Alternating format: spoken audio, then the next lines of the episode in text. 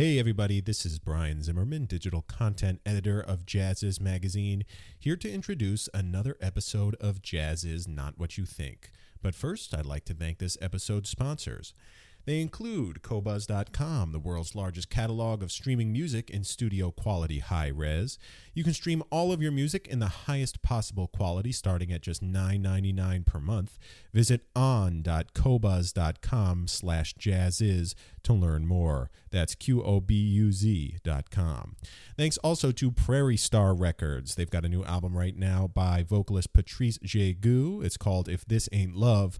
You can check her out online at patricejegou.com. P-A-T-R-I-C-E-J-E-G-O-U dot com. All right.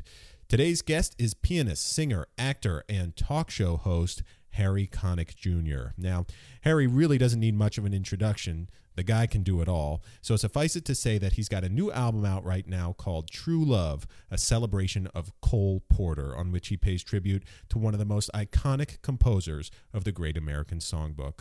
Let's not waste any more time. Let's get right into this interview because it's fascinating. Let's join JAZZIZ publisher Michael Fagan and Harry Connick Jr. for Jazz Is Not What You Think. Hey, this is Harry Connick Jr., and you're listening to Jazz Is Not What You Think.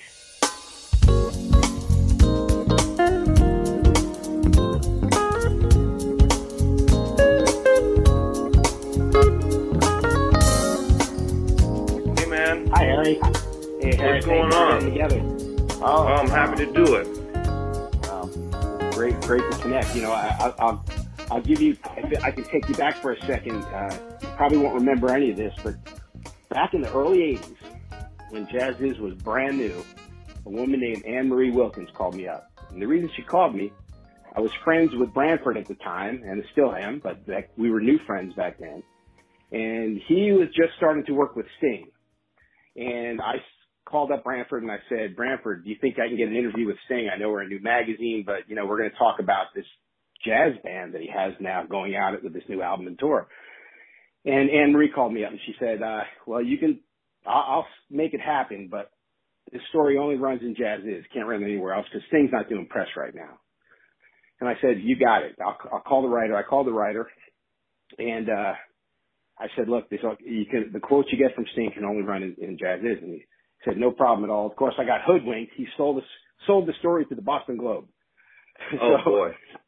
Anne Marie called me up, not happy, and we made up and and and talked about all kinds of things. And she goes, "Hey, while I have you, now keep in mind this is in the early early '80s." She goes, Right. "Have you ever heard of Har- Have you ever heard of Harry Connick Jr.?" And I said, "Never heard of him." She said, "Well, let me tell you about him." And she went on and on. She said, "He's an amazing pianist, singer.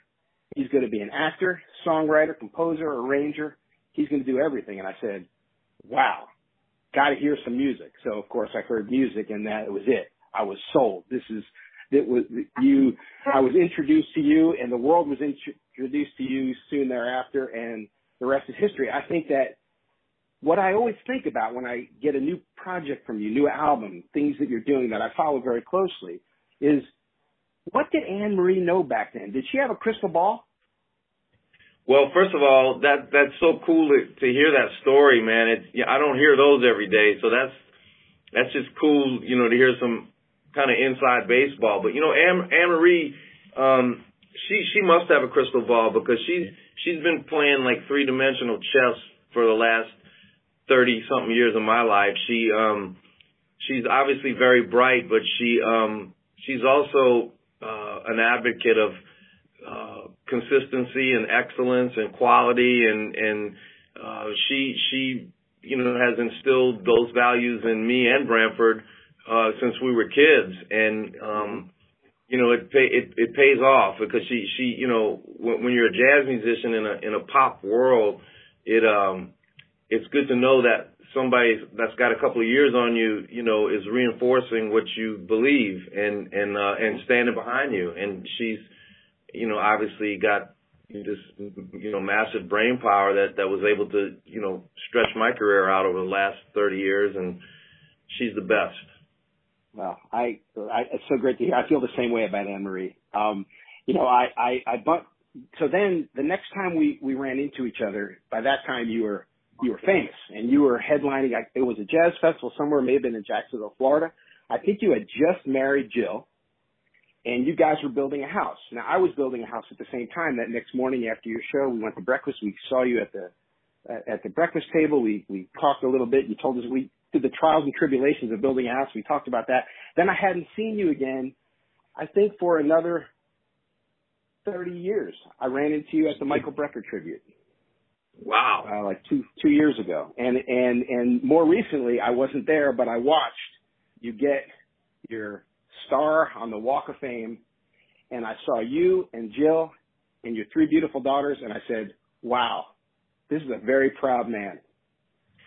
Tell man, me about you got how that you right. felt because you you you got a little bit emotional. You I saw that. I was like, you were so proud of not, not, of course your accomplishments, but your family, and I, you could see that, you could feel it.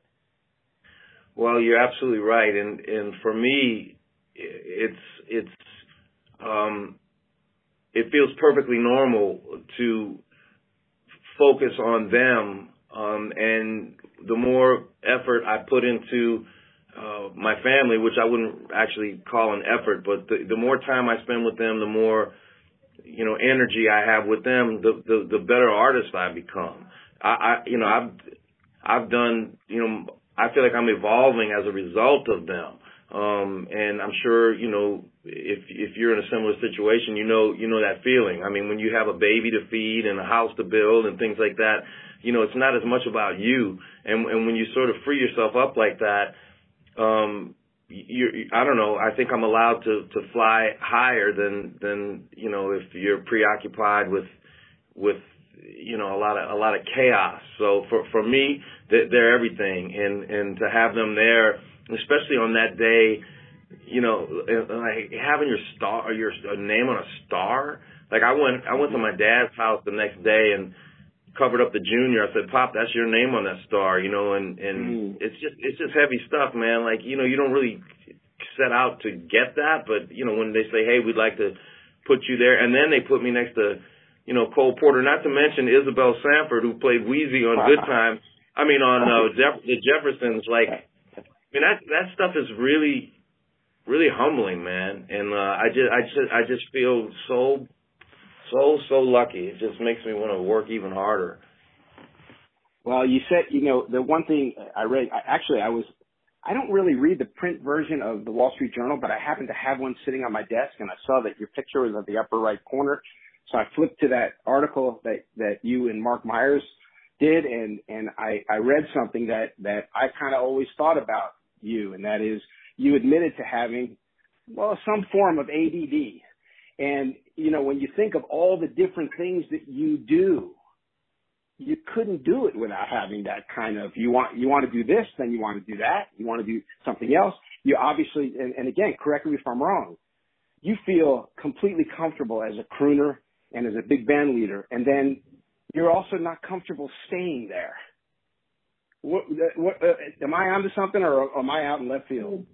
Well, no, I don't think you're out in left field, but I'm not sure I agree completely. I think the ADD probably was when I, when I was much younger. Like my my ability to sit down and, you know, for example, you know, write a score, you know, is is is unusual. Like I, you know, I can sit down for 12, 14 hours at a time and focus. So I think I think the ADD of it all had to do with my rambunctiousness as a kid, but it didn't really okay. translate into my my adult life at all. But what, you know, it's not that um it's not that I have a problem staying in one place. I just like doing more than one thing. In fact, it's hard to leave. Like when I have to close Broadway shows or when I have to come off the road. You know, those are when I had to my, when my television show got canceled. These these are things that you know are hard and um you know I've I've learned over the years you know to accept things you know gracefully and and think things don't affect me emotionally in the same way as they used to but um I just like doing a lot of things. I like I like I couldn't do what I do right now if I had kind of an untreated ADD. Like you can't you can not you just can't. Like you I I would have to, you know, be in some serious therapy and probably medicated because it it's very um it's very hard to to to to focus for you know these intensive periods of time you know if you're if you have trouble in that area so i think you're onto something you know w- maybe when I was a kid, but not not so much anymore. Gotcha. So uh, I, I, I've been corrected, and thanks for saying that. You know the um, the other thing is that one of the things I was thinking of when I was kind of reminding myself about your career and going back and listening to some of your music and um, is that do you remember a watershed moment, a turning point for me? Because I was introduced, I was fortunate enough to be introduced by someone who knew you well, and that that made me take a very serious look at, at, at you as an artist. But would you say that for for most people, it, the turning point was maybe the soundtrack to Harry Met Sally? Oh, un- unquestionably. I mean, it was um it, it, yeah, I mean, no, nobody knew who I was before that, you know, except, you know, some people in the jazz community. Um, and, you know, after when Harry Met Sally came, came out, you know, people in the general public started knowing who I was. And they, I don't think were as interested in maybe some of the minutia of the, the, the, the music as much as, you know, the ph- phenomenon that was that film. So, you know, I, I, I started playing, you know, went from small clubs to very large venues in a very short amount of time. And, um, the music didn't change other than the size of the band. But, uh, you know, I found that this was, um, this was an opportunity to, to, to let a lot more people hear, hear what I'm doing. And as a, you know, like I said earlier, kind of a rambunctious kid. I mean, that was, that was thrilling for me because I, I just love to perform so much. That was so much a part of my upbringing that it just, I, I, I couldn't have been more, uh, more fortunate.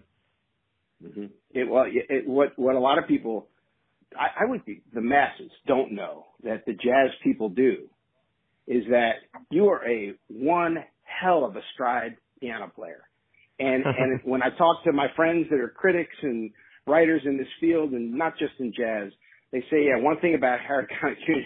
That guy plays his ass off. He and, and you know I think that's something that I don't know that you have that magic formula where, and I don't want to call it a formula in a negative way, where that doesn't get in the way of of being very musical. Whereas you know, there's a lot of pianists who they have all the technical chops, and you can't con- connect with them in some ways emotionally. You know, the heartfelt. Where with you, you have those chops, and you do these big productions, or you do solo piano, and there's something in addition to that chops. You, you make that connection with the listener. Well, that's that's the ultimate compliment. You know, is how do you um, be like a Michael Jordan, you know, on your instrument? You know, how can you have the the highest level of craftsmanship, you know, and and you know reach you know the the all of the other goals at the same time? Um, it's like it's like it's just um it's for for me it's about it's about music. I don't want to ever run up into a situation where I can't articulate what I want to play, which is and plus when you grow up with guys like Wynton and Branford, a couple of years older than you, with Ellis as your teacher, I mean you th- there's just no other choice. I mean you have you have to become, you know, a, a technical you know, technically very proficient. You just you just have to. So that that was never even an option. Like even if you just wanted to quote play what you feel, they didn't have time for that. Like there's a lot of talented people who can kind of you know, strum their guitar or kind of, you know, fool around on the piano. But, you know, when you're working with people like Ellis and the rest of that team, they're, they're really not interested in that. So you, you, you, have, you develop this, this, what, you're hardwired to be musical or not. So I'll take what you said as a compliment, but it's also important to be able to articulate those ideas. So it, it was just a combination of, um, you know, a lot of intensive practice. You know all of that about all of that, especially, you know, knowing Branford who's you know, one of those people who has that formula better than anybody on earth. I mean, he's, you know, I would say arguably the most technically great saxophonist, certainly of our generation, if not of all time, just like his brother Wynton is on trumpet. And they have, they have musicality that's, that's just a New Orleans thing. Like you, you, you see, you know, what moves people. And like you ever hear, you ever hear jazz musicians talk about, yeah, I'm a, you know, it's all about, like not what you don't play and space and things like that. Like we, I never thought about that. Like you, like you don't think of that as an active thing not to do. You just, you just play what you play. And sometimes it requires virtuosity and sometimes it doesn't. But yeah, that's just a blessing of, you know, just being, being around a lot of great musicians, I think. That's right. So, so it brings me to the culmination of all of that with your, your latest project, a, a, an album and a Broadway show, True Love, a celebration of Cole Porter. Aside from the obvious, Cole Porter being a musical genius, that, that, that doesn't even aptly describe him. Um, why Cole Porter?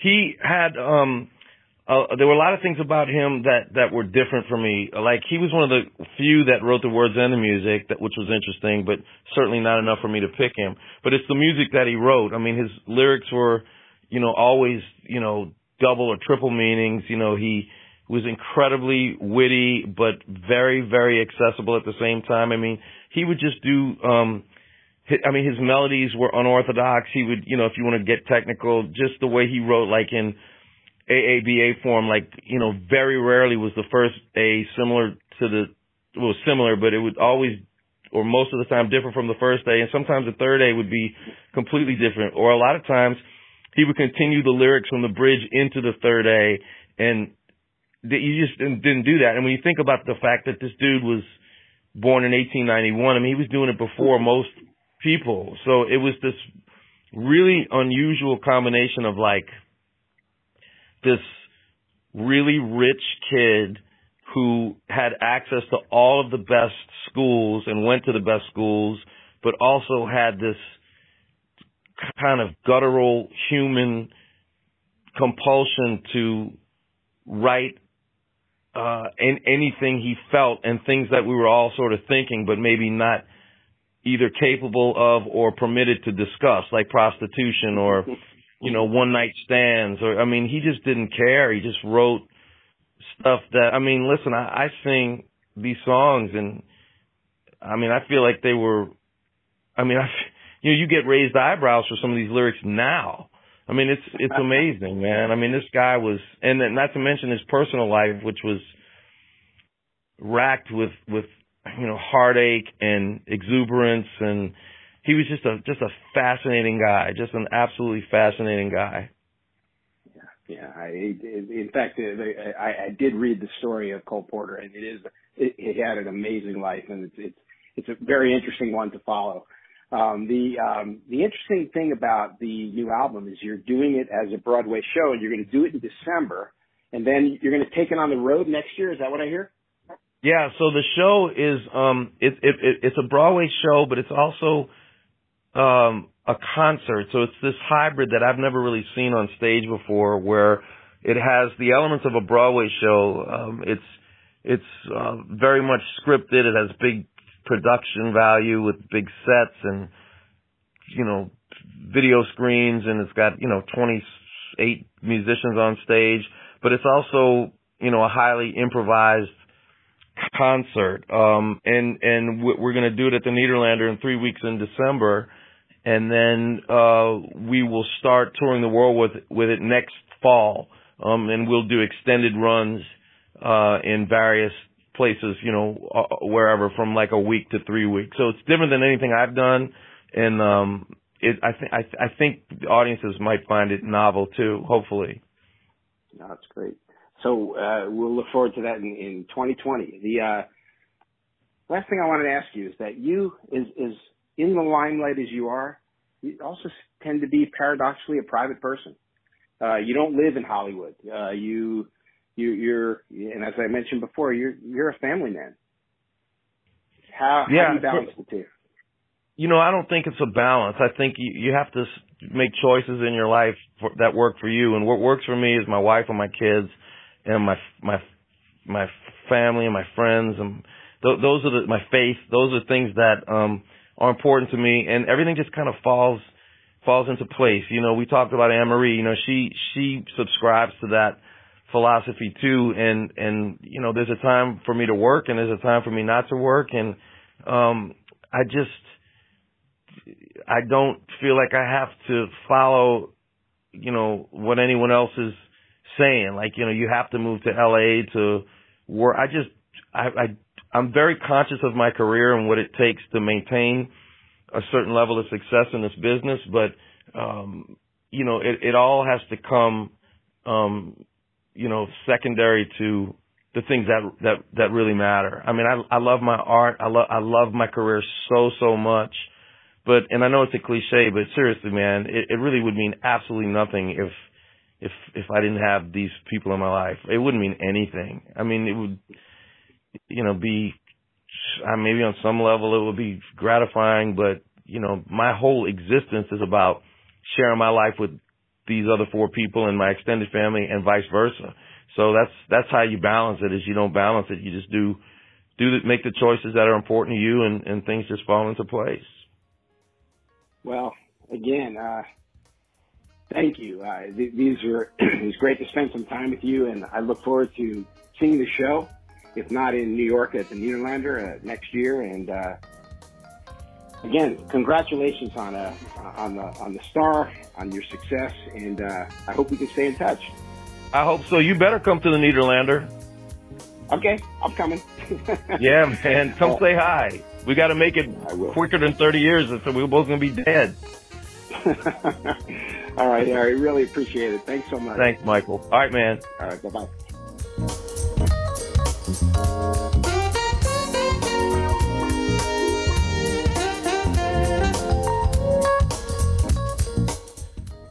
Right, that'll do it for today's episode.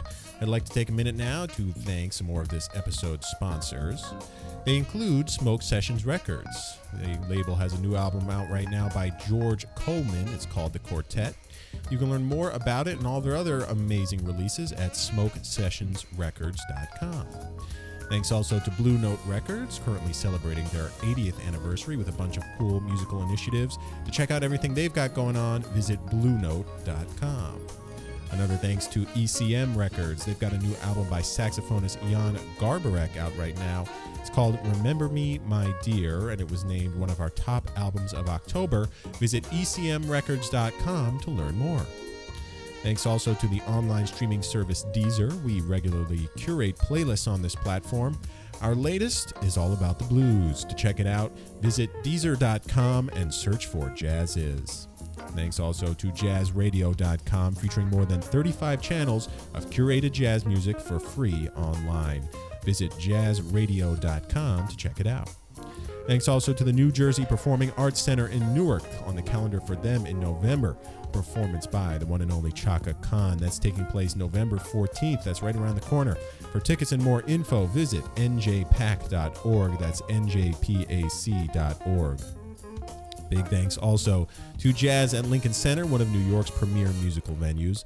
On November 28th, they'll be hosting a Thanksgiving concert with trombonist Wycliffe Gordon. In addition to a night of great music, attendees will also be treated to a three course meal. For tickets and more info, visit jazz.org. And thanks also to Qwest TV, the world's first subscription video on demand platform dedicated to jazz. It's been called the Netflix of jazz. To learn more, visit qwest.tv. That's Q W E S T.tv. And finally, thanks to the U.S. Navy band Commodore's Jazz Ensemble, currently celebrating their 50th anniversary. They've got concert dates around the country. If you want to catch them in action, visit our website and click the Navy Band Commodores banner. Lastly, hey, independent artists, if you'd like to get your album into the hands of a JAZZIZ editor, yes, including me, be sure to visit jazziz.com and submit your info via our Inside Track program. Not only will you get your album posted on our site, but it'll make its way directly to the inbox of a JAZZIZ editor. Visit jazziz.com and click Submit Your Music for more info. Hey, if you like what you hear, don't forget to subscribe on iTunes, Stitcher, Spotify, or wherever you get your podcast. Leave us a five star rating too, because that really helps. All right, thanks a lot, everyone. We'll see you next time. Bye bye.